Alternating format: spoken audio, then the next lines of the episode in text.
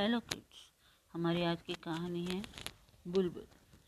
वह देखो उस सेब की डाल पर कितनी सुंदर बुलबुल बैठी है। राकेश ने अपनी छोटी बहन चंपा से कहा।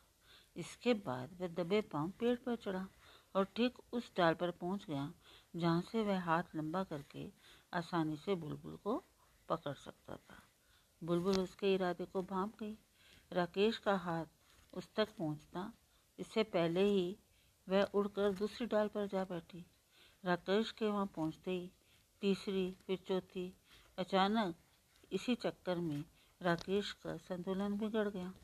वह धड़ाम से ज़मीन पर आ गया चंपा ने कहा, मेरे प्यारे भैया जरा अपना हाथ देखो। अब तो अकल में आ ही गया होगा कि आगे से कभी पेड़ पर नहीं चढ़ना। आज हाथ पर चोट आई है, कल गर्दन भी टूट सकती है।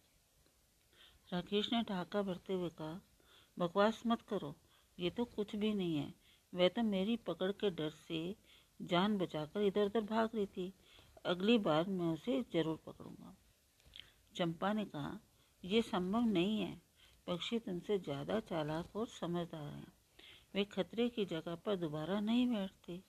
यही बुलबुल उड़कर अब किसी और पेड़ की डाल पर बैठकर चैक रही होगी। और तुम सोच रहे हो कि अगली बार फिर तुम पेड़ पर चढ़कर उसे पकड़ने की कोशिश करोगे। Thank you